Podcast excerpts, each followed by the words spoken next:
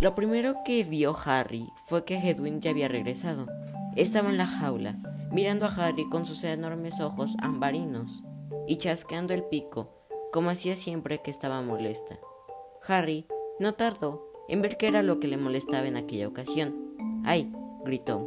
Acababa de pegarle en un lado de la cabeza, lo que parecía ser una pelota de tenis pequeña, gris y cubierta de tiempo, que intentaba descubrir qué era lo que había golpeado y un búho diminuto, lo bastante pequeño para ocultarlo en la mano, que, como si fuera un cohete, busca pies, zumbaba sin parar por toda la habitación. Harry se dio cuenta que entonces de que el búho había dejado de caer a sus pies en una carta.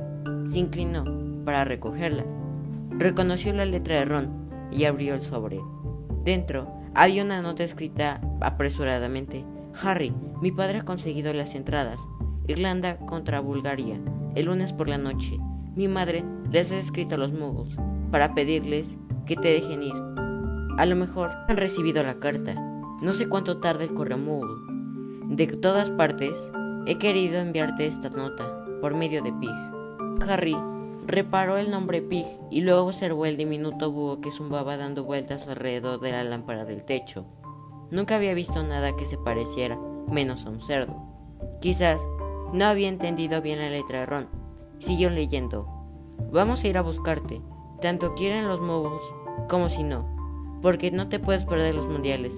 Lo que pasa es que mis padres pensaban que era mejor sus consentimientos. Si dicen que te dejan, enviarán a Pig inmediatamente con la respuesta. Iremos a recogerte el domingo a las 5 en punto. Si no te dejan, envía también a Pig e iremos a recogerte de toda manera el domingo a las 5. Hermione llega esta tarde. Bray ha comenzado a trabajar en el Departamento de Cooperación Mágica Internacional. No me menciones nada sobre él. Estés aquí o a menos que quieras que te mate de aburrimiento. Hasta pronto, Ron.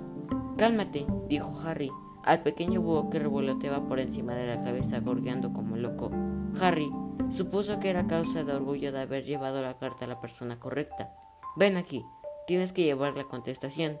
El búho revoloteó hasta posarse sobre la jaula de Hedwig, que le ha hecho una mirada fría, como desafiándolo a que se acercara más.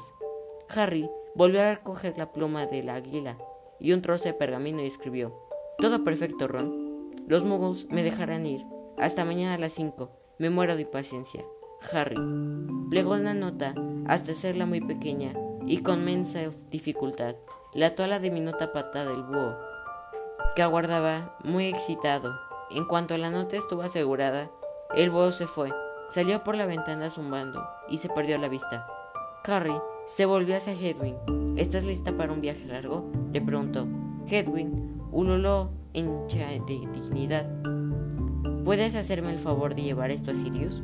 le pidió, cogiendo la carta. Espero que tenga que acabarla.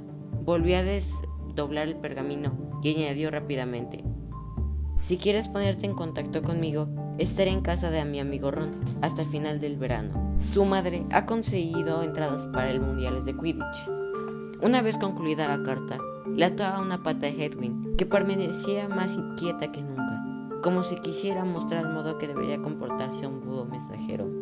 Estaré en casa de Ron cuando vuelvas. ¿De acuerdo? le dijo Harry.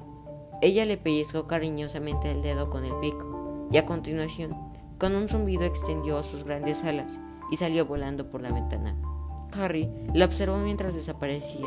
Luego se metió debajo de la cama, tiró la tabla suelta, sacó un buen trozo de panque de cumpleaños, se lo comió sentado en el suelo, disfrutando de la felicidad que lo embargaba. Tenía un panque, mientras que Dudley no tenía pomelo. Era un radiante día de verano. Se iría de la casa de Dursley al día siguiente. La cicatriz ya había dejado de dolerle e iba a presenciar los mundiales de Quidditch. Era difícil precisamente en aquel momento preocuparse por algo, ni siquiera por, por Lord Voldemort.